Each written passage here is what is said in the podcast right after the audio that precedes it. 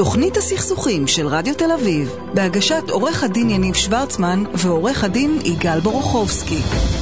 ערב טוב, תוכנית הסכסוכים, אני יניב שוורצמן. יגאל בורוכובסקי, מה שלומך? שלום יניב, מה שלומך? תראה, קוראים לך תמיד, כשקורה משהו, קוראים בשם המלא. וקרה אה. משהו, אני שמעתי שהשבוע נתקלת במשהו גדול וטוב. משהו גדול וטוב לגמרי. יאללה. אה, ב- התקשרתי, יש עורכת דין שאני בקשרים איתה, עורכת דין שלומית הראל שוורץ, והיא אמרה לי לפני כמה זמן, היא יורדת לחצי משרה, אבל לא, לא, לא התעניינתי מדי, ושמעתי באיזה שיחת עבודה שהיא באמצע משהו, אמרתי, מה את עושה? אז היא אמרה לי, אני עכשיו מחלקת אוכל להומלסים בדרום תל אביב. אה, ומתברר שזה מה שהיא עושה בתשעה חודשים האחרונים, עברה ממשרה מלאה כעורכת דין לחצי משרה, והיא, אה, יחד עם אלון אה, בריקמן, הקימו את עמותת אלון והאלה, עוזרים לקשישים, לניצולי שואה, לנוער בסיכון, מחלקים סלי מזון, משפצים בתים, מאמצים חיילים בודדים, תומכים בחיילים משוחררים. בקיצור, מאפס לשלושת אלפים מתנדבים תוך תשעה חודשים, זה, זה נשמע לא יאומן, נכון? שזה, שזה מדהים, ואמרתי, קודם כל, יש באמת הרבה מאוד, אה, זה פרויקט מדהים, והמדהים בעיניי, וגם אמרתי לך את זה בחוץ, זה התחיל בנובמבר. בנובמבר. כאילו זה צריכים שני אנשים עם, אתה יודע, עם- בנובמבר, תשעה חודשים בקושי עם- אני עם מצליח רצון- לייצר ילד. עם- אה, עם- לא, לא, אתה לא כן, אתה מצליח לייצר ילדים, אה, ארבעה. מזל טוב, אגב? לאייל, יש לו היום יום הולדת. אה, אז הנה, אתה רואה, אז אנחנו גם מצליחים וגם מזל טוב, אז אני אומר, זה דבר מדהים אה, בחודש נובמבר, אז הנה, זה זה ממש תלוי במי שרק רוצה, המעשה הגדול והטוב. והגדול, תראה, שני אנשים משוגעים לעניין, תוך תשעה חודשים, שלושת אלפים מתנדבים, ואפילו חברים שלהם לא יודעים. עד אה, כדי כך מתן בסתר. אני רוצה, אני רוצה להגיד, אמרתי לה, תגידי, מה את צריכה? מה את צריכה? איך אפשר לעזור לדבר הגדול הזה? להתרים משהו? אז היא אמרה, תראה, כסף זה תמיד טוב, אני, אני, אני אדע מה לעשות עם הכסף, אבל הכי חשוב באמת, זה מי שרוצה להגיע ולעזור. ימי התנדבות לחברות, יום uh, מעשים טובים, כל השנה, לא חייבים יום אחד. מתי שנוח, מתנדבים על בסיס מקום פנוי, על בסיס, זמן פנוי, מתי שאתה רוצה. Uh, תקיש עמותת האלון והאלה uh, בגוגל, בפייסבוק, באינסטגרם, איפה שאתה לא רוצה. יניב, אנחנו קובעים ללכת ביחד, נכון? קדימה, רק תגיד מתי. סגרנו. אה, מהמם, אני רוצה לתת אה, אבל צל"שים. יש לי שלושה, זוכר שדיברנו אז בזמנו על חברת קוקה קולה, שעשתה מעשים טובים עם כן, כן, החרדים? עם החרדים. יש גם את זה באזרחי, אני קורא לזה, עם חילונים. ופה זה לא רק חידונים, אלא תראה, מי שזכה להגיע כאילו לנבחרת, זה. הם קיבלו ניקוד לפי מספר המעשים הטובים שהם עשו. וואו. צריכים לצלם ולדווח, ויש קבוצה מדהימה ומגוונת. איזה- איזה- חברת קוקה קולה המסחרית, כן, עשתה קמפיין שכולו מעשים טובים, אז שאפו גדול. כי אז יש- קצת נזפנו בהם, לא רגע, עושים אז את זה. כאילו, אז אה, המחשבות הציניות שלנו שהם אה, מייעדים את זה רק לציבור החרדי, כי רק שם יש להם, כי זה אנחנו אנחנו ציניים, הבעיה, תקשיב, כן, זה לא לגמרי, הם. הם עשו את זה, נתקלתי בפרסום של זה וזה דבר מדהים בעיניי. מדהים. אני רוצה לתת עוד צל"ש קטן ופה אני אפנה, יש בחור בשם נדב ברגר, הוא העלה איזה פוסט פשוט, שכנים שלו, מסתבר חרדים, הביאו להם קניות, וכנראה לא תאמו, וכל הקניות היו בחוץ. והוא לא רצה להכניס את הקניות הביתה, למה? למה? כי הוא לא רצה שזה יפגע בכשרות, כי הוא ידע שהם חרדים. כל מה שהוא עשה זה העלה פוסט פשוט באיזה קבוצה של מישהו, ובא ואמר, איך אני עוזר להם בלי לפגוע בהם? אבל למה, למה זה בעיה של כשרות? לא יודע, כי, ש... כי הוא לא? כי הוא, זה, הוא לא הוא- שומר הוא כשר. פחד, הוא פחד שהוא לא יודע הוא פחד, וזה יקלקל סתם להם. הנקודה, ההתחשבות התחשבות, הזאת. סובלנות. מאות אם לא אלפים, חנוך דאום שיתף את הפוסט שלו, באמת, המחשבה הקטנה של איך אני עושה מעשה טוב, אני אקרא לזה עד הסוף. זה דבר מהמם בעיניי, אז תיכנסו לחנוך דאום. משהו. קטן וטוב. התחלנו עם. משהו ענק וטוב, וסיימנו עם משהו קטן וטוב. ומשפט אחרון, אני רוצה לפרגן קצת תרבות, יגאל, אני נקרא תרבות צעירים. הייתה כתבה ביום שישי האחרון של סטטיקס ובן אל. עשו איזה שיר זוגי, זה בעיניי הפחות מעניין. איך זה קשור לפינה הזאת? אספר לך, תקשיב, הם סיפרו שהייתה תקופה שהם לא דיברו אחד עם השני. וואו. תקשיב, הם נסעו בשני רכבים, אף אחד לא ידע. אז אני רוצה להגיד שני דברים? קודם כל שאפו שהם הוציאו את זה החוצה. כי לדעת שגם בזוגיות הכי נוצצת, ואתה יודע, אנחנו אף פעם לא יודעים מה קורה מאחורי הקלעים. גם שאפו שאף אחד לא ידע. שלא, באיזה עולם-. באיזה עולם מישהו תקשיב, לא הם לא יודע על חתמו מריבה, ביחד, הם לא? היו בשני ואנים, היו להם שני צוותים, הם אומרים, תקופה שהם חשבו לפרק, וכאילו אף אחד לא ידע. אז תמיד אנחנו חושבים הש- של השכן ירוק יותר, הוא לא. כולם עוברים את זה. והדבר היותר מדהים, שהם התעקשו. והם דיברו, והם באו ואמרו, והם הצליחו. והם הצליחו. אז, אז אני בא ואומר, בתוך הדבר הקטן הזה, זה יכול להתפרק וזה יכול להצליח, רק צריכים לדבר. יש ו- לי שני- שני מעריצים שרופים בבית, אז טוב אז שזה הנה, לא יתפרק. אז הנה גם דברים טובים, כן. והנה אנחנו מתחילים. אה, אוקיי, אנחנו בלי עוד, אני כמובן רוצה להודות למי שנמצא פה על התפעול הטכני, לניר אקמן וליוני, וליוני אה, בריו, ולמי שעורך ומפיק, לאבי בליקי. אמרתי נכון את השם? מהמם. ואני רוצה להגיד ערב טוב אה, לדוקטור אה, רחלי אשוואל, מייסדת אודרי, הבית לגישור מקוון בישראל ומנכ"לית אה, Agree Online. נכון? אמרתי את זה במבטא, Agree. Agree Agree online. Online. יפה. ואנחנו הולכים לדבר על גישור... מבטא של ישראלי נכון, שמתאמץ, כן, זה לא היה שום דבר. עם הרש הגרוני. אל תרים לעצמך. רחלי, בוא נדבר קודם כל על... מה מה זה גישור אונליין בכלל? וואו, אז אה, גישור אונליין, קודם כל, אה, האמת היא שזה תפס את העניין של מגשרים אה, בארץ רק אה, בגלל הקורונה, אבל האמת היא שזה קיים בעולם כבר לפני 20 שנה. אה, זה גישור שמשתמש בטכנולוגיה, בטכנולוגיה שיכולה להיות טקסטואלית, היא יכולה להיות אה, מבוססת אלגוריתם, מבוססת בינה מלאכותית, אה, מבוססת זום, אודיו. וככה ויזואלי, אה, ובעצם זה היכולת שלנו לנהל הליך גישורי אה, תוך שימוש בטכנולוגיה, כשאנחנו ממרחק, לייצר איזשהו הליך גישורי, אה, כשאנחנו לא נמצאים באותו חדר גישור. אה, אז. ההגדרה זה זה כל מה שהוא לא face to face כאילו? נכון, כל נכון. מה שהוא בעצם לא בחדר, גישור, פנים מול פנים, זה בעצם מוגדר כגישור... אה, תני- דוגמאות, נניח זום, גישור באמצעות זום זה גישור אונליין? באמצעות אה, זום הוא גישור אונליין. שמעת יניב? אה, רק- רק אומר. למה? לא, אומר? לא, שאלה התווכחנו לפני? כן. אוקיי. על ההגדרות של גישור אונליין. אה, אבל... אבל אבל אה, גם, אבל מה עוד, גם? מערכות, גם. מערכות, למשל, מערכות יישוב סכסוכים שמשתמשים בהם eBay, משתמשים בהם PayPal, כל מיני מערכות אה, זירות מסחר אלקטרוניות שעושות שימוש בתוכנות ליישוב סכסוכים, זה חלק מגישור אונליין. אוקיי, עכשיו, תן- תן- דרך אגב, אנחנו אומרים גישור בזום, אבל זה לא רק זום, יש Teams, יש אה, כן, כן, גוגל, גישור יש ב- כל- כל ב- כן. האמצעים הייתה הטכנולוגיים. לנו שיחה בחוץ על ODR, באונליין, כאילו על ה- על המרחב. אז אני אומר, גישור אונליין זה כל מה שהוא לא face to face. נכון. ואנחנו תכף, אם יהיה לנו זמן, גם נדבר עליו, כי אותי ספציפית, אני חושב שזה הדבר הבא. נכון. אה. לא אני חושב, הילדים שלנו חושבים דרך אגב. אנחנו כאילו חסרי משמעות. משהו חלום בשביל יניב, בשבילי זה סיוט. כי אבל- בעולם שבו אפילו היום תקשורת הילדים נעשית על ידי עושים מחשב. הכל, הכל, הכל, בפ- הכל, הכל, הכל בנפרדים, יש מחקר ענק בארצות הברית, כאילו של ילדים, הם נפרדים בוואטסאפ יגאל, נכון. הם עושים חברות, הם לא נפגשים בכלל, זאת חברה שיצאה להיפרד, לא, וזה- אבל מה שאתה הכל אומר זה בוואטסאפ. גישור עם QA, מחשב י- אך, יגשר זה בינינו. החלום הרטוב בכלל, והאמת היא כן. שעושים של את זה. מי? של מי? הסיוט הרטוב. לא, מה, אבל עובדה, לא. עובדה, תראה, עובד לאמזון, אז יכול לעבוד במקומות אחרים. אבל יש לך ספרי, פרויקט ספרי מדהים. קצת על הפרויקט כן, שלך, יש לך כן, פרויקט אה, מדהים עם ילדים, ובוא... ספרי עליו. אז אגרי אונליין באמת אה, זה פרויקט שהתחלנו אותו בעצם בעולם אה, הבוגרים, לא בעולם הילדים, אבל באיזשהו מקום עשינו, אני עושה סדנאות גישור בבתי ספר, וקלטתי שיש ככה ילדים יותר ויותר חיים בדיגיטל. כמו שאמרת, נפרדים, אה, מעליבים אחד את השני בדיגיטל, אה, וואטסאפים, אינסטגרם, אה, פייסבוק, טוויטר, טיק טוק, מה שתרצו, משתמשים בכל אפליקציה והם רבים בה. זה הפך להיות מרחב חבר, אה, חברתי מאוד מאוד משמעותי. וגם הרבה יותר קל לריב בה. זה מריבות נכון. אלימות יותר, מריבות זה, מסלימות. מיד מסלימות מ-0 ל-200 ממש. בשלוש שניות. בדיוק, וגם הם עושים שימוש בכל מיני כלים אה, שהם דיגיטליים, חוסמים אחד את השני, הם מבטלים הורדת עוקב. עוקב, בדיוק. הורדת עוקב, אתה, כאילו יש לזה תמיד, מה, הוא הסיר מזה, זה הסיר מזה, אבל זאת סוגיה. נכון. זה איש, לנו כאילו, תסירו מה שאתם רוצים, אבל אצלם זה סוגיה. אגב, אתה אומר, אנחנו תסירו מה שאתם רוצים, לא כולם. יש גם בוגרים בוגרים, שלא יודעים להתמודד עם... שלא יתבגרו, אבל בואו נתקדם, שלא נעליב אף אחד. לא, חלילה, חלילה. לא, לא, אנחנו לא בתוכנית של יניב כרגע. אנחנו אומרים לא, ברור, ברור. אנחנו בסופו של דבר, אגרי אונליין, מה שהיא אה, ככה... אה, עשינו פיבוט לעולם הילדים, ראינו ששם הם חיים את החיים החברתיים שלהם, והם לא כל כך יודעים איך להתמודד עם הדבר הזה. זה כאילו שנתנו להם אה, לקפוץ לבריכה בלי ללמוד לשחות. ואז מה שעשינו זה נכנסנו לבתי ספר עם סדנאות של גישור והקניית מיומנויות של יישוב סכסוכים, כישורי תקשורת, פתרון בעיות, לחשוב ווין ווין. ועשינו את זה באמצעות אה, בעצם טכנולוגיה דיגיטלית, אה, שמדמה ממש את התהליך של פישר ויורי, Getting to Yes, עשינו אותו פשוט דיגיטלי, ואמרנו בואו נשתמש בעוצמות של הדיגיטל, כדי לפרוץ את אה, גבולות חדר הגישור, ולהגיע בעצם לחוכמת ההמון, להשתמש שוב בכל העוצמות של הדיגיטל, שאומרות את הדבר הבא, בחוץ יש חוכמה. וזה לא רק בחוץ, גם בתוך הכיתה לצורך העניין, אם יש שני אה, ילדים שרבים, חוכמת הקהילה היא חוכמה שהיא מאוד אה, משמעותית. מה צריך לעשות, איך צריך להתנהג, מה צריך, אה, איך הם היו מציעים, פתרונות לסכסוכים שקורים, אגב, גם בדיגיטל וגם מחוצה.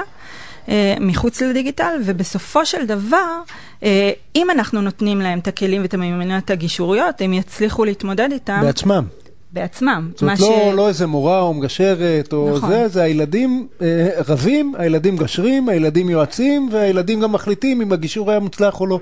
בניגוד לגישורים אצלי, הילדים גם נותנים ציון, רגע, אני מסכים, לא מסכים, לא, אה, לא מתאים לי ההצעות האלה. איך, איך אה, נכנסים לאפליקציה? מה, מה... אז בעברית, הגרסה העברית של אגרי אונליין זה בעצם מסכימים.com.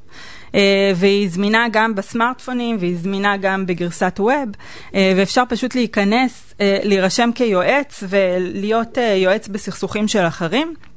אפשר גם להיות צד. זה גם כאלה שאתה לא מכיר? לא מכיר כאילו בכלל, כן, אין, הילדים הילדים שלי נכנסו בארוחת ערב. וכאילו יועץ, וגם בסכסוכים שאני לא מכיר. כל אחד נכון. משני הילדים קרא את הסכסוכים, רבו ביניהם על מה הפתרון, הצביעו, לא הצביעו, ובסוף יש גם אה, אה, דירוג כזה. זה משחקי, כי בסוף כן. אנחנו רוצים, אה, שוב, אמרתי להשתמש בעוצמות הדיגיטל, אז להשתמש בעוצמות הדיגיטל גם כדי לשכלל את החשיבה, להיות חשיבה של ווין ווין. אז ברגע שמישהו מציע הצעה, הוא מקבל סכום מסוים של נקודות. ואיזשהו אה. פידבק חיובי כזה. נהיה יועץ, יועץ מוסמך, יועץ בכיר. ברגע שהוא שותף, כן. שותף מנהל. כן, הוא מציע הצעה שאחד הצדדים בוחר, הוא מכפיל את הנקודות שלו, וברגע שהוא מציע הצעה ששני הצדדים בוחרים, זאת אומרת, הוא הצליח להציע הצעה שהיא ווין ווין, אז הוא משל שתי נקודות שלו, והוא עולה בבג'ים, בדירוגים, ככה של... ואתה יודע, מה שמעניין זה, זה כאילו, ברור שהאפליקציה הזאת עוזרת אם uh, שני אנשים רבים והיא פותרת להם את הסכסוך, אבל כל מי שבדרך... הילדים שמייעצים, שנותנים פתרונות, שמדרגים פתרונות של אחרים, גם הם אה, אה, אה, לא, על תוך הדרך, כדי קריאה, אתה קורא את התוכן. על הדרך הם מרוכזים ב, ב, בלמצוא פתרון, לא, ב, לא במי צודק, לא בחבר של מי אני, נניח. ולמצוא פתרון, דרך אגב, גם אני חושב שהוא צודק, עדיין צריך למצוא פתרון. כן, נכון. המילה צדק היא לא נכון. מילה גסה. אנחנו בתוך הזה, מותר להגיד רגע אני צודק וזה בסדר. אגב, למדנו הרבה גם על מה ילדים מציעים, ילדים ובני נוער, מה הם מציעים. זה טיזר כזה קטן. אה? אז אנחנו יכולים להגיד, למשל היום, שהם עושים הבדלה בין אה, להציע להיפגש כדי לפתור את הסכסוך לבין לדבר. הם עושים ממש הבדלה.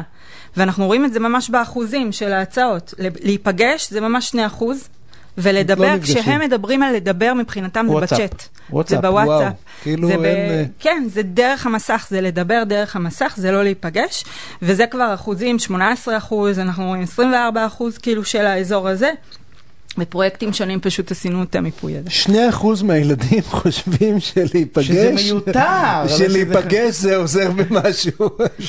אבל אני אגיד, אני כן... זה לא בעיה, אבל זה לא... לא, אני אגיד לך למה לא, כי גם בנוסף ללא להיפגש, גם ראינו שהם אומרים לא צריך מבוגר אחראי. אנחנו גם באחוז או שני אחוז, ככה קרוב לשני אחוז, ולא צריך... אבל זה לא בעיה שילדים לא מבינים, אה, אה, סליחה שאני אומר את זה מעמדה מתנשאת, אבל בעיניים שלי, לא הצלחתי להסתדר עם אף אחד בוואטסאפ, הצלחתי להסתדר ביום טוב כשנפגשתי איתו, וניסינו להבין אחד את השני. כי אתה לא מדבר את השפה, זה נורא נורא פשוט, הם מדברים את השפה ואנחנו לא, ואני חושב שסבא שלי, לא ללכת לבנק היה בשבילו משבר, כאילו, כי איך אפשר להוציא כסף, כאילו, מה זאת נכון, אומרת, נכון. מה, לשים את הטלפון ולשלם? כאילו, איך זה עובד אחרי זה? יש הרבה מאוד דברים שבסוף תרבותיים. אני חושב שאתה צודק, אבל אני חושב שגם אני צודק. כי בכל זאת... זה לא יכול להיות, יגאל, אנחנו נצטרך להיכנס לאפליקציה. רחלי כאן. אנחנו נראה מי צודק יותר, אבל אנחנו חייבים, חייבים לסיים. אה, דוקטור חלי אשכול, תודה רבה על הפינה הסופרמנט הזאת. דרך אגב, על ODR אולי אנחנו נעשה עוד פינה, כי זה נושא שהוא סופר נכון. מרתק. אה, תיכנסו לאפליקציה, היא מדהימה, היא מרגשת, היא פשוט אה, יוצאת מן הכלל. ותעשו. הפסקת פרסומות ואנחנו כבר חוזרים.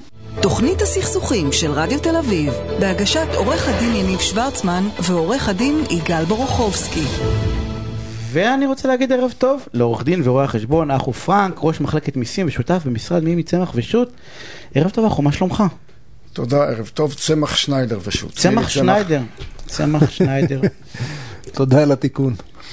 העתקתי, תודה רבה על התיקון. אה, אנחנו הולכים לדבר על אה, גוף שכולנו מאוד אוהבים. אה, אנחנו הולכים לדבר על רשות המיסים. למה אתה ציני? אני אוהב את רשות המיסים. בסדר, כי אתה עשיר. מי שלא עשיר לא אוהב את רשות המיסים, אתה יודע, ככה זה עובד. לא, לא, דיברנו כבר. אתה זוכר שאני בן של מורה לחינוך גופני ומורה לא, ללשון, עכשיו, כן? אתה הפריבילג, אתה הפריבילג, מישראל הראשונה. אנחנו הולכים לדבר, לא, אני עכשיו כמובן בצחוק, אנחנו הולכים לדבר, יש איזושהי סוגיה של, אה, של האם רשות המיסים היא... זה- רשות ממשלתית, היא צעד שכנגד, כאילו איך, איך אנחנו אמורים להסתכל עליה? כאילו אנחנו אומרים להגיד, מה שהיא אומרת להגיד כן ולצורך העניין בדרך כלל זה לשלם, או שזה זה עובד קצת אחרת? קודם כל זו רשות ממשלתית שעושה עבודה חשובה, היא מביאה לנו את הכסף לתקציב המדינה. אז נתחיל מזה. הם לא רשות שהיא עוינת אותנו, או רוצה לעשות לנו רע, הם מבצעים את תפקידם לגבות כסף. התפקיד שלנו כאזרחים זה לשלם כסף שמגיע מאיתנו לפי החוק. התפקיד שלנו, עורכי הדין בתחום, זה ללמד את הלקוחות שלנו, האזרחים, כמה, ש... כמה שפחות לשלם לפי החוק, ולהציג את העמדה שלהם בפני פקידי השומה. זו רשות שהיא לא, היא הצד שכנגד, היא לא בעלת כוחות מאוזנים לנו, יש לה לרשות... הרבה יותר כוחות. הרבה כן, יותר לא- כוחות. זה, זה, יש כאלה שאומרים זה לא כוחות, המאבק בין uh, רשות לעורך הדין. מה, מה אתה אומר? לא, לא מדויק, אבל ראשית אני רוצה להעיר שהם קודם כל, ושמעתי את זה מפי אה, דרגים די בכירים ברשות מדי פעם, בדורות שונים שלהם, הם רואים את- את עצמם כרגולטור. אז אולי זה מוסיף להם סנטימטר בגובה האישי שלהם, אבל זה פשוט לא נכון. רגולטור זה רשות ממשלתית או רשות ציבורית אחרת, שתפקידה להסדיר מערכת יחסים בין אה, שחקנים בשוק. רשות ניירות ערך שמסדירה אה, יחסים בין מנפיקים או מציעי מוצרים פיננסיים אחרים לבין קהל המשקיעים. משרד התחבורה שעוסק ברישוי כלי רכב. זאת אומרת, זו רשות ממשלתית ש... מס- מסדירה מצבים שבהם אין כוחות מאוזנים בשוק, שיש איזשהו כשל בשוק ולכן צריכה... אתה, אומר התפקיד של רשות המיסים היא ליישם את החוק, היא לא להמציא חוקים או לקבוע חוקים בעצמה. זה, התזה? יותר מזה, הם צד. אה, רגולטור הוא לא צד, רגולטור הוא מהאו"ם, רגולטור קרוב יותר לשופט.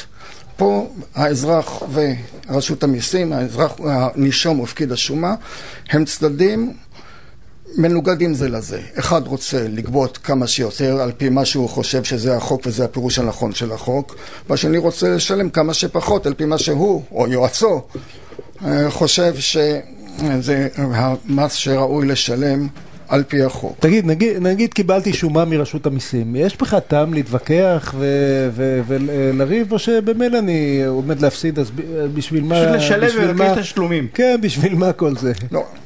קודם כל בודקים את השומה, אולי היא נכונה. אולי באמת אין מה לטעון, פקיד השומה צודק, אלה העובדות, זה החוק כפי שפועל על העובדות האלה. אז אה, אומרים ללקוח, תשלים עם זה. יש גם שאלה של כדאיות כלכלית. עלות הניהול של מאבק בפקיד השומה להוריד את חבות המס היא עלות שעשויה להיות די גבוהה. העלות, העלות הולכת אה, וגדלה ככל שאתה מתקדם בשלבים. יש לך שלב שומה, יש לך אחרי זה שלב השגה, אם ההחלטה בשלב הראשון, שלב השומה, לא מוצאת חן בעיניך. יש בית משפט מחוזי בערעור, ואם אתה מאוד רוצה להילחם... ממש חושב שאתה צודק, אז... אה, יש עד לעליון, לבית הלורדים. וזה עלויות, תגיד, אז תן לנו איזה, איזה, כל מקרה לגופו, אבל תן לנו איזה נייר לקמוס, מאיזה סכום, חבל על הזמן בכלל, ותן לנו כל שלב מה, מה שווה להילחם. אה, אין סכום שחבל על עליו הזמן בכלל. נאמר ככה, אם הסכומים הם עשרות אלפי שקלים, בדרך כלל לא משתלם לא לשכור, משתלם לא לשכור רואה חשבון ולא עורך דין. השכר יוצא בהפסד וזה אה, תשומת לב, צריכים להתעסק עם זה, אתה כל הזמן זה מציק לך עד שהעניין נגמר, אז לפעמים שווה לשלם ולשתוק. ופקידי שומה יודעים לנצל את זה, הם מציעים בדיוק, אה, במקרים מסוימים, גם כשהם יודעים שהם לא צודקים, הם מוסיפים תוספת לשומה שהיא בדיוק ערך המטרד שלהם. ערך המטרד. אה, זאת אומרת, הם מנהלים משא ומתן מסחרי נכון, רציונלי. מבחינתם, אתה אומר. יש להם מושג כמה עולה אה, לשכור עורך דין למשפט, כי הם רואים אחר כך את הם הדוחות של יודעים יותר טוב מאיתנו, לא יש הם להם רואים את כל השוק. אני כן. יודע כמה אני מחייב את הלקוחות שלי, הלקוח יודע כמה הוא משלם לי. אוקיי, אז השומה 50 רואה אלף. שקל, תעזוב את זה. אם זה 500 אלף שקל, נאמר ככה, ללכת לבית משפט בסכום שהוא פחות ממיליון שקל, בדרך כלל זה לא כדאי, זה עלויות, זה לנהל הליך, זה המון זמן, זה מעיק גם רגשית על הלקוח. ולא רק רגשית, גם תזרימית, זאת אומרת, אתה בעימות מול רשות המיסים, זה יכול להופיע בכל מיני מקומות, זה לא פשוט ההתנהלות השוטפת אה, לפעמים, ב...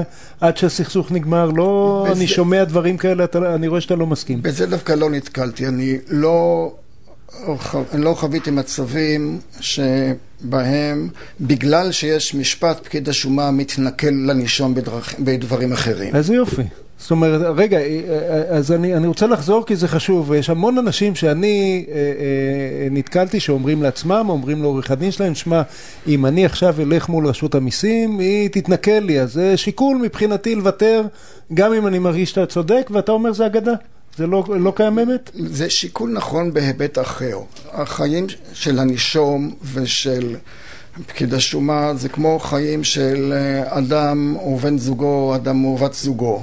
דהיינו, אתה יכול לריב מדי פעם, אבל אתה צריך לזכור שאתה חוזר לאותו בית בסוף היום ואתה כן, זה לא אישי, זה פרסונלי. כן, רגע, אם זה הדוגמה, אז אני מוותר כל הזמן ומראש. זה לא, לא, שום מריבה לא משתלמת. יש גם אבל עוד משהו שסיפרת לי, ואפילו כתבנו את זה.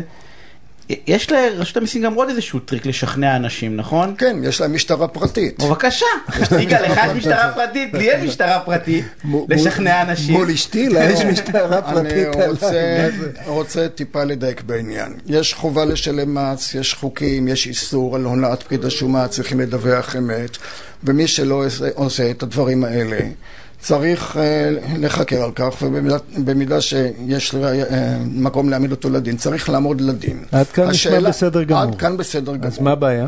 הבעיה היא שברגע שיש לך שני צדדים לסכסוך משפטי, או שני צדדים שהם אה, מאומתים זה כלפי זה במישור האזרחי, ולאחד אתה נותן את הכלי שאם הצד השני לא מסכים איתו, אז יש לו כלי נהדר, גם כשהוא יודע שהוא לא צודק, הוא אומר, אתה יודע מה, אם לא תסכים על כך וכך, אני מעביר אותך לחקירות. ואנשים אה, מן היישוב, אנשים נכבדים, עצם הסיטואציה, עצם המחשבה על הסיטואציה של ללכת, לעמוד לחקירות, לעבור את העי- העינוי הזה, זה אמצעי. לשכנע, זה אמצעי... כן, כן, לא, לשכנע. רגע, אבל אבל בצדק זה מטריד אותם. אה, לא, רגע, גם... אם אני, אם אני בן אדם ואני צריך עכשיו לשקול או שיעמיד אותי לחקירה, אפילו אני אצא זכאי עוד 15 שנה, או שלא. אז זה אני- בצדק מבחינת הלקוח, כן, אני מעדיף האזרח, אבל זה שלא. לא בצדק מבחינת הרשות. לא, ויש נקודה ש... רגע, אבל אה, זה לא בסדק מבחינת הרשות? ל- למה לא? אה, הרי יש- יש אירוע פלילי ב... ב- לא בטוח. עד שיכבד פקיד השומה, יעבירו, ילך למשטרה, תהיה שם מחלקה, ייקחו את כל המומחים. אתה אומר שלא יאיים, שיבצע. לא, לא, שלא יהיה קשור, שזה לא יהיה לא אקדח לא על השולחן. כמו האלה שמוצאים את האקדח, מניחים על השולחן, אומרים לך, תעשה מה שאתה מבין. אני ראיתי את זה רק בסרטים. מי זה האלה שאתה מדבר עליהם, יניב? לא. לא, לא, אני אומר משהו אחר. שהרשות החוקרת, גם בעבירות מס, לא צריכה להיות חלק מהרשות שעושה את שומות המס, כי היא צד, היא מוטה. התפקיד שלה, להב- אה, אה, הבנתי, שזה יהיה הליך. פלילי אה, רגיל ונפרד, ולא ולא חלק חלק מ- מהאמצעים של קומה, למ- תעלה למעלה לחקירות לצורך, לא סיכמנו, תעלה למעלה, אנחנו חייבים חייבים לסיים. עורך הדין ועורך חשבון נחו פרנקו ממשרד צמח שניידר. פרנק. פרנק. מה יהיה? מה? גם שניידר, גם. אני אגיד עד הסוף. עורך הדין ורואה חשבון נחו פרנק. עוד- ניסיון. כן, ממשרד צמח שניידר ושות', תודה רבה על הפינה הסופר מעניינת הזאתי. תודה רבה. ואני. אנחנו, דרך אגב, הנה אתם מתחלפים. דרך אגב, שהייתה פינה סופר, סופר מעניינת בעיניי, בעיקר, תכף ייכנס אה, אה, מנשה בנחת, מה שלומך? עושים אוזניות. אנחנו נדבר על הפינה הרביעית שלנו, הקטע של, המש... של היכולת לעלות לך קומה, בסדר? ה- היא בעיניי מורכבת. עורך הדין מנשה כהן, נשיא המוסד הישראלי לבוררות עסקי, דוקטורט משפטים ומרצה בקריאה האקדמית אונו, ערב טוב, מה נשמע? ערב מעולה. שלום מנשה, מה שלומך? שלום יגאל, תודה שהזמנתם אותי. תשמע, סיפרתי לך שהתוכנית היא שנתיים פלוס, ולדעתי אולי פעם אחת דיברנו על בוררות. וואו. אנחנו בגדול אוהבי גישור. שזה שערורייה בהתחשב בזה שגילוי נאות, אני בורר במוסד לבוררות עסקית, אז אה, אבל כן. אתה דיברת על על בוררות כן, לדעתי כן, לפני נכון, שנתיים, נכון, פחות או נכון, יותר, משהו כן. כזה, הפינה היחידה של בוררות הייתה של יגאל לפני משהו כמו שנה וחצי, ומאז אה, באופן אה, מוצר זנחתי את ה... והנה אתה פה לעשות תיקון. ובוא נתחיל במה זה בוררות, אתה יודע, בוא, אנשים, כאילו, זה ישר נחשב או עולם תחתון, בוררות עולם תחתון. מהסדרה של מהסדרה, הבורר, הבורר, כן. הבורר. אה, אסוציאציה ראשונית, אתה אומר. כן, או שזה משהו של, אה, של עשירים כזה נראה לי, לא? של אה, חברות, של כאילו זה לא לבני, לרוב בני האנוש. מה שאתה אמרת עכשיו, אני חושב שרוב האנשים כך חושבים, ובואו נעשה קצת סדר. בואו נפריד קודם כל בוררות מול גישור, שאתם מדברים הרבה על גישורים, ובוררות מול בית משפט. אז כשמדברים על בוררות מול גישור, בגישור הצדדים ממנים מישהו, ומבקשים מאותו אדם, שהוא יביא אותם להסכמה. ולפעמים אפילו התוצאה היא יותר טובה, אחד ועוד אחד שווה שלוש, מן הסתם אתם מדברים הרבה על זה. אה, לעומת זאת, בבוררות, צדדים ממנים אדם שיכריע בסכסוך ביניהם, הרי למגשר אין סמכות להכריע. אם הצדדים לא מגיעים, לא מביאים לידי הסכמה, הם לא יכולים, יתפוצץ הגישור. כמו שופט פרטי. בדיוק. בוררות היא בדיוק למעשה הליך שבו מישהו מכריע כמו שופט. עכשיו, שימו לב, פסק בוררות הוא יותר חזק אפילו מפסק דין של שופט. קשה כי על פסק דין אותו. של שופט, יש, כל אחד יכול לערער בזכות לבית משפט למעלה. על פסק בוררות, אם צדדים לא הסכימו לכך, אין ערעור. זאת ברירת המחדל, שאין ערעור. כלומר, פסק של בורר הוא יותר חזק מפסק דין של שופט. ואז תשאלו את עצמכם, למה אנשים? למה הולכים לשם? אני עכשיו. אתה מסביר לי למה, עד עכשיו הסברת לי למה לא. בדיוק. אם אתה רוצה למה הליך מהיר, אנשים? הליך יעיל, אתה יפה, רוצה שהוא ייגמר. יפה. אתה רוצה שהוא ייגמר. אם אתה רוצה להמשיך לנצח כמו שאתה אוהב, יניב, אז לך לבית משפט. האם אתה רוצה הליך שממש מתחיל ונגמר, ואתה גם זה שמחליט איך הוא מתנהל. כן, אתה יכול אה, להחליט יחד עם הצד השני, הליך קצר, הליך ארוך, לפי סדרי הדין, לא לפי סדרי הדין, לפי הדין המהותי, לפי תחושת הצדק של מישהו שאתם סומכים עליו. איך אתה בוחרים יכול בו? לעצב את איך זה. אז בוחרים רגע. בוא נפרק את זה. קדימה. באמת בוא נפרק. אתה אומר, למה אנשים ילכו לאיזה מישהו שיכריע ביניהם בסכסוך שהוא יכול להיות הרי גורל עבורם? נכון, שהוא יכול להיות לבית-. לבית- לבית משפט עם סמל מדינת ישראל ואדם אמין וכן הלאה, מה ההיגיון בזה? אז תראו, אנחנו היינו בכנס לפני שבועיים של המוסד לבוררות עסקית עם טובי המשפטנים וגם יגאל היה, עורך דין יגאל בורוכובסקי היה שם והוא יכול להעיד, היה שם מישהו, אחד המשתתפים, נתן דימוי מדהים. אמר, תחשבו עכשיו, צריך לעבור ניתוח. ויש שתי אופציות. ללכת לבית חולים ציבורי, למערכת הציבורית, הוא אין לו מושג מי יהיה המנתח. אין לו מושג איך יהיה המנתח אחרי משמרת של 24 שעות, אין לו מושג מתי יהיה הניתוח. לעומת זאת, הוא יכול לבחור איזה מנתח שהוא רוצה, באיזה בית חולים שהוא רוצה, עם איזה פרוצדורה שהכי מתאימה לו ובזמן שנוח לו. אז מה אדם יבחר? אותו דבר בוררות. מערכת המשפט קורסת. רק שבוע שעבר פרסמו שהשופטים בישראל הם מהעמוסים בעולם. עכשיו תחשבו, שופט מסיים משמרת, הולך הביתה, הוא צריך לכתוב עוד פסקי דין והחלטות, והוא צריך להתכונן לתיקים של מחר. כשפה, בבוררות, יש לו את כל הזמן שבעולם. עכשיו, שופטים פורשים בסופו של יום. והם, וחלק מהם אפילו פורשים לפני הזמן, בין היתר כדי להיות בוררים. ופתאום, יש להם את כל הזמן שבעולם. הם לפני זה, כשהיו שופטים, רק חשבו על כל התיקים שיש להם לעשות, והם אפילו הייתה פניות לקלוט את כל זה, ופתאום הם יכולים לשבת וכל הזמן שבעולם, ואפילו מציעים לכם קפה, שזה מדהים. עכשיו אתה אומר... מהמם, כסף. שאלת- יפה, עכשיו נדבר על כסף, אבל לפני זה רק שאלת אותי שאלה ועוד לא הספקתי לענות, איך בוחרים את הבורר. בורר. עכשיו באמת, בשופט, שאתה מגיש נגיד תביעה לבית משפט, אתה יכול לבחור את השופט? אתה לא יכול, ואף אחד מאיתנו לא יכול. אין לנו מושג מי יהיה השופט. עכשיו תחשבו שהגענו לאיזה מישהו, שיש שופטים מעולים ויש שופטים פחות מעולים, ויותר גרוע, יש שופטים לפעמים, שאם אני מביא אותם לסכסוך מקצועי, שצריך להכיר את המטריה, את הטרמינולוגיה, ואותו שופט נפל לו על מישהו שאין לו מושג בו, אז מה אנחנו עושים? אם תחשבו שיש שופט שהוא כן ממש בקיא בסכסוך הזה, והוא פרש, והוא עכשיו יכול, והוא זמין, ואני יכול למנות אותו בורר, אז אני יכול למנות את המומחה בתחום שהוא יכול להכריע, שזה מדהים, אנחנו יכולים לבחור את מי שאנחנו רוצים. אז היית ממליץ למנות שופטים כבוררים? זה, זו ברירת לא, המחדל לאו דווקא, לדעתך? לאו דווקא. אני חושב שיש תחומים שיש עורכי דין שמבינים מאוד, למשל, תחומים כמו הייטק, יש מנהלי מחלקות אה, אה, במשרדי עורכי דין מהמובילים במדינה שיושבים ומכינים ומבינים את המטריה, ו, ויש תחומים אחרים שעורכי דין יכולים לעשות עבודה לא פחות אז, טובה אז משופטים. אתה אומר לבחור מישהו מומחה תוכן. ממש, אני חושב ב- מומחה ב- תוכן. וכמובן, וגם צריך מישהו עם אינטגריטי. יש, יש לי שאלה שמעניינת אותי, כי בעצם אז בוחרים לפי הצורך, כאילו אם זה משהו רק משפטי אז אולי זה שופט, ואם זה עם איזשהו היבט אה, כספי או כלכלי אז צריך לקחת עורך דין שיש לו קצת יותר רואה חשבון, תלוי ב... אבל רוב ההסכמי בוררויות זה המוסד ימנה. נכון? תמיד זה מישהו ימנה. נכון, כאילו, אני לא נכון. חושב שראיתי הסכם באיזשהו מקום, שאומרים אני רוצה את יגאל, אני רוצה את יש- מנשה. יש- יש הסכמים הרוב, כאלה. אבל, אני- אבל הרוב, יש הסכמים כאלה, אבל הרוב זה יו"ר לשכת? עורכי הדין, או יו"ר. מחוז תל אביב, או יו"ר, אה, לא משנה מה, ואז בעצם אנחנו חוזרים לסקוויר וואן, שאנחנו בעצם נופלים על איזה שופט בדימוס, שבא לו להתפרנס וזה נהדר. לא, לא, רגע. מישהו ממנה. זה לא אז- נופלים, אז זה. מישהו ממנה, והמישהו הזה אתה יכול לבוא אליו בטענות. היית, היתרון הוא, כמו שאתה אומר, שצדדים יכולים לבחור. הרי בוררות היא הסכם, אני יכול לעצב אותו איך שאני רוצה.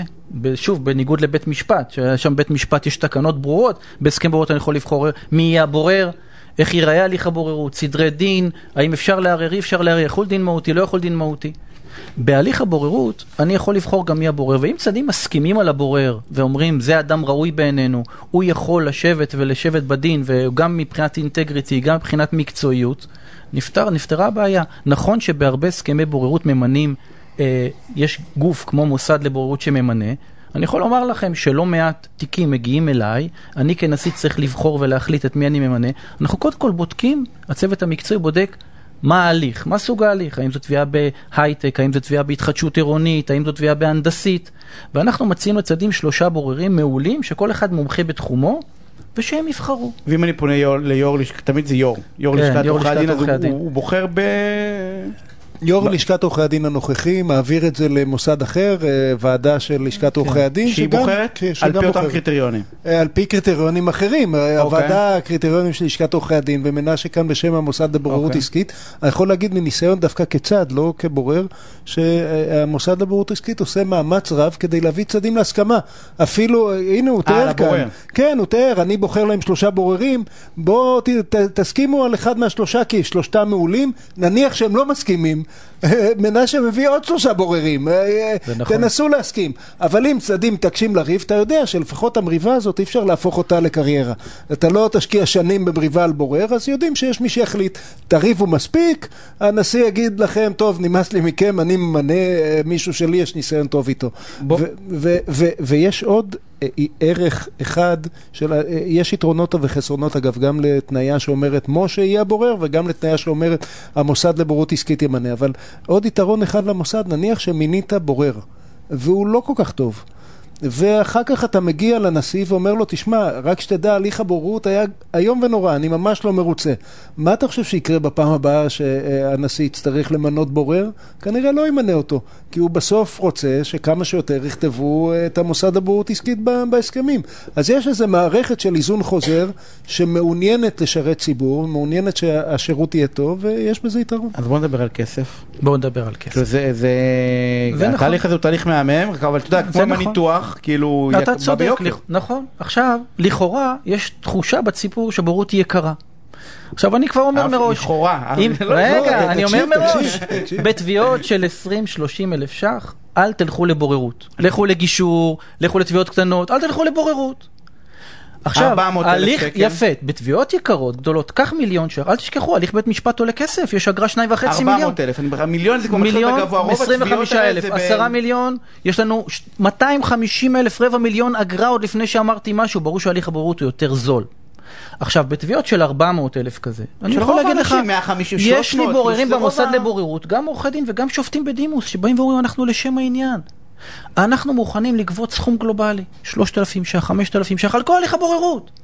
ונמצא שלפעמים הליך בוררות יכול להיות גם יותר זול מבית המשפט, אפילו בתביעות בינוניות כאלה, ואתה מקבל הליך פרטי ומקצועי, מהיר ודיסקרטי. לא הספקנו לדבר על דיסקרטי. דיסקרטיות, לא, לא. חיסיון.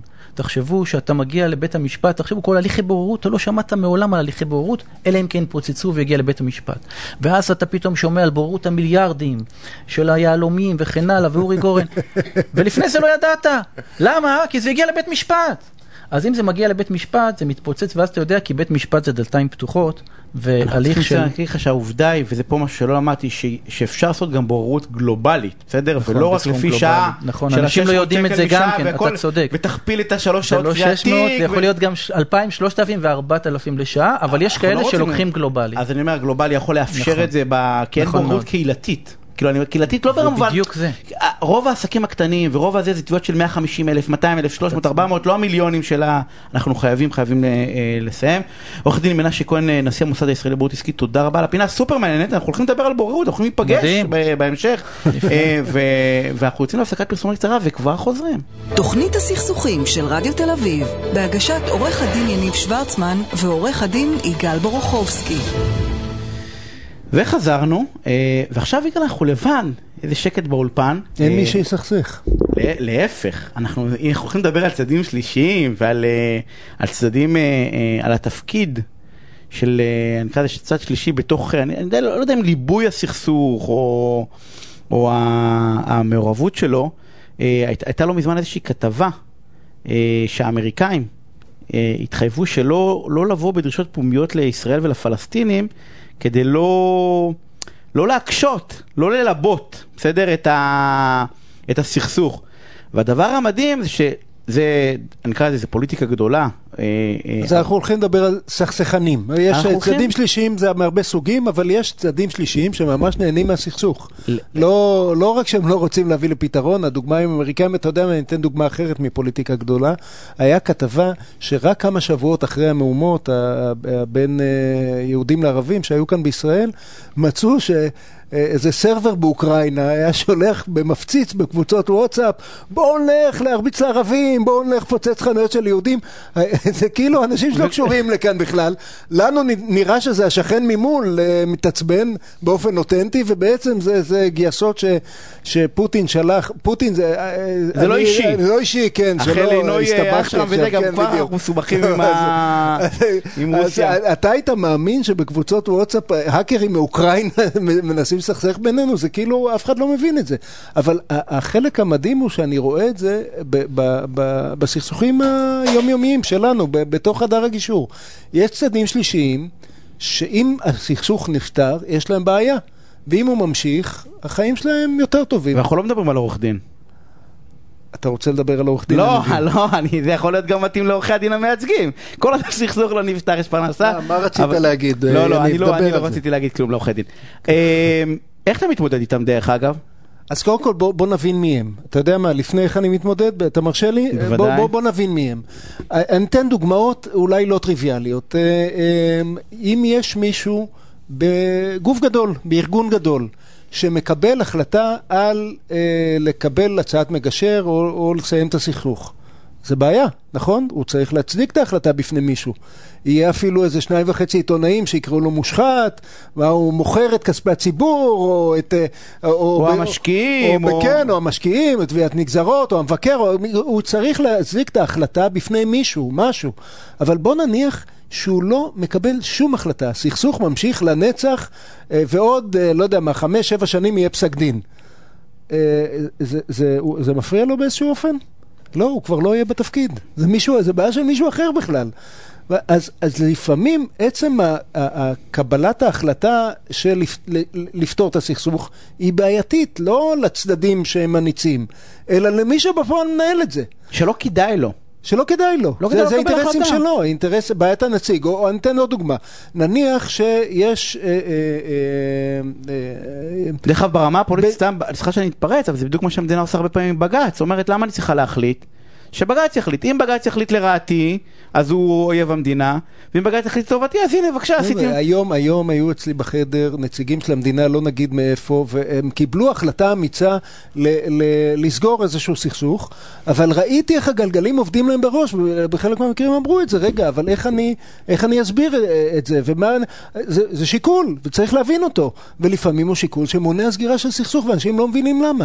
אני אתן עוד דוגמה, נניח שאתה, אה, אה, מישהו מעצבן אותך, אתה והשכן רבים כבר שנים, ואתה הולך לאיזשהו חדר והשתכנעת שאתה צריך לגמור את זה. ואז אתה הולך הביתה, ומספר לאשתך, או אשתך בחדר, והולכת הביתה ומספרת לך, ואתה הרי אה, אוהב סכסוכים, נכון? אתה אוהב לריב בכיף. ואתה אומר לה, מה, מה התפשרת? מה קורה איך כאן? נהנה? אה, איך נהנה?" איך, כן, מה, מה, אה, הסכמת? סתם דפקו אותך, יצאת פראיירית. אז, אז קודם כל, מי שנמצא מחוץ לחדר, הרבה פעמים מקלקל למי שנמצא בתוך החדר. ואתה יודע מה, אפילו אם לא מקלקל, רק המחשבה שלך, רגע, אה, בבית ירדו עליי על זה, רק היא יכולה לקלקל, נכון? זה, זה, אז יש לנו מסביב לצד, לצדדים שמסוכסכים, יש לנו שורה של צדדים שלישיים, שלפעמים אנחנו צריכים להכיר בהם, לטפל בהם, ואם לא, הסכסוך לא יסתיים.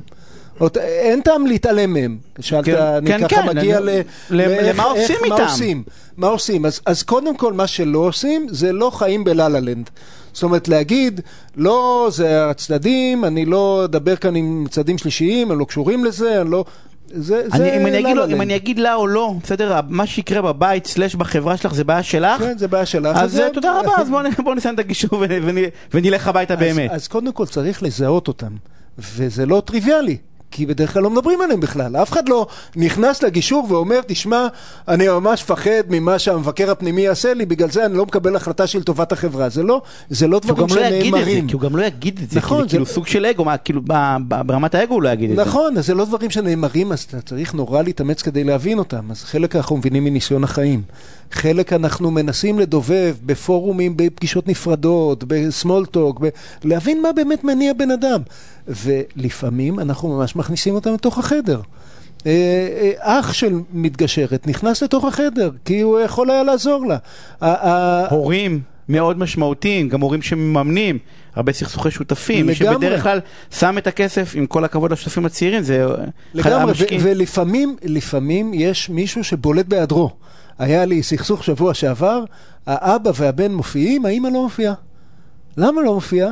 וכאילו לא דיברתי, לא דיברתי, לא דיברתי, אחרי שלוש שעות התברר זה שלא הייתה בחדר, מונע לפתור את הסכסוך, הפסקתי את הישיבה באותו רגע, התברר שלא סיפרו, כן? אמרתי, לכו תספרו לאמא, תחזרו אליי כשהאמא אה, לא יודעת. סיפרו אותה בכלל. לא, כן, אז- אז אה, או, או, או אה, מצב, אז אנחנו צריכים לזהות ברגישות ובמצב אחר שותפים. אה, אני בפתח הישיבה רואה שרק אחד מארבעת השותפים הגיע. הוא אומר, איפה האחרים? לא, לא, אני מייצג את כולם. אחרי שלוש שעות מתברר שזה שדווקא שותף שלישי לא היה, אין סיכוי לגמור. מסיימים את הסכסוך כדי לדבר עם ה... את הגישור כדי לדבר עם השותף השלישי, והפשלה שלי. הייתי צריך להבין את זה ב... מראש. ב... ב... או מראש מראש או, ב... או בשעה הראשונה. ול... ולכל הנציגי אבו עלי האלה שאומרים, לא, לא, אני, אני, עליי, השותפים שלי סומכים עליי, הם חושבים שזה איך, אה, אבל איך- מרים כי זה- להם, אבל האמת זה מסבך אותם.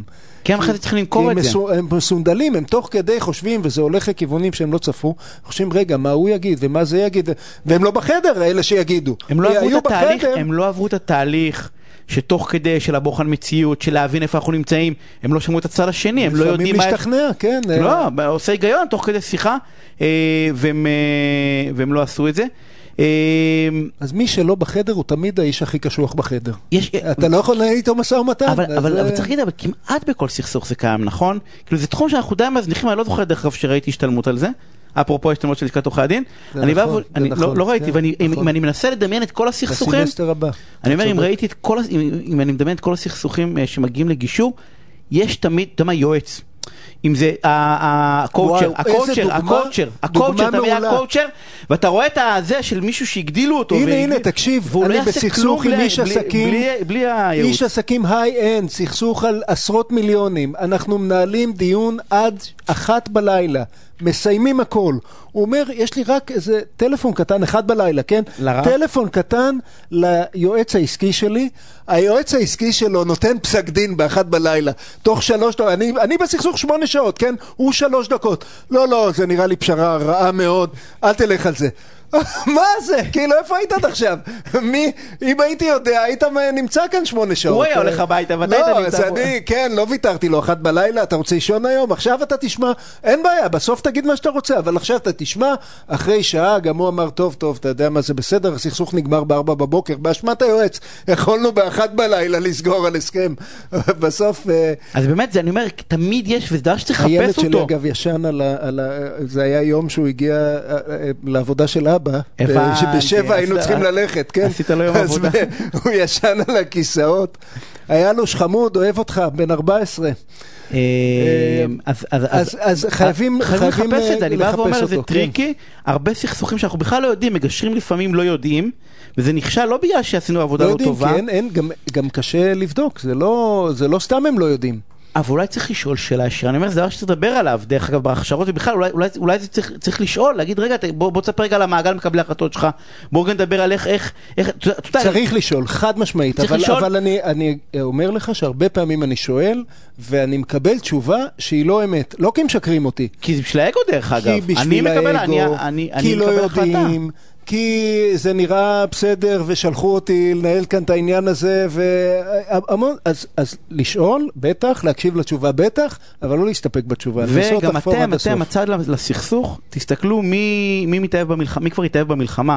יש איזה משפט יפה שראיתי דווקא, על, שיש הרבה מאוד שנלחמים על היהדות, ושכחו את היהדות והתאהבו במלחמה. אני, על, על איזשהו, באיזשהו הקשר של... אה, של יהדות, ואני בא ואומר אותו דבר, אנחנו לפעמים שוכחים למה אנחנו פה, ואנחנו נורא נורא אוהבים את מה שנשאר מהסכסוך רגע, אנחנו חייבים חייבים לסיים. אה, והנה נושא טוב גם להכיר וגם להשתלמות. אני רוצה להודות למי שהיה לתפעול הטכני, אה, ליוני בריו, שהיה איתנו ממש באולפן, ולמי שתמך אותו. לניר אקמן שהיה בחוץ, למי שהפיק אה, וערך, לאבי בליקי, לאייל טל שאחראי על ההפקה של המומחים. אה, אנחנו שבוע הבא, ביום שני בשעה שמונה אה, בערב אה, אה, נהיה פה. תשמרו על עצמכם, מסכות. תודה לך, יניב. אה, תודה לך. אה, תשמרו על עצמכם, אה, לכו להתחסן, זה חוזר. מי שלא יתחסן ויכול, ובלי כפייה וכל... אבל תשמרו על עצמכם. לכו להתחסן. שנוכל להמשיך לארח פה מומחים. שיהיה ערב טוב, ביי.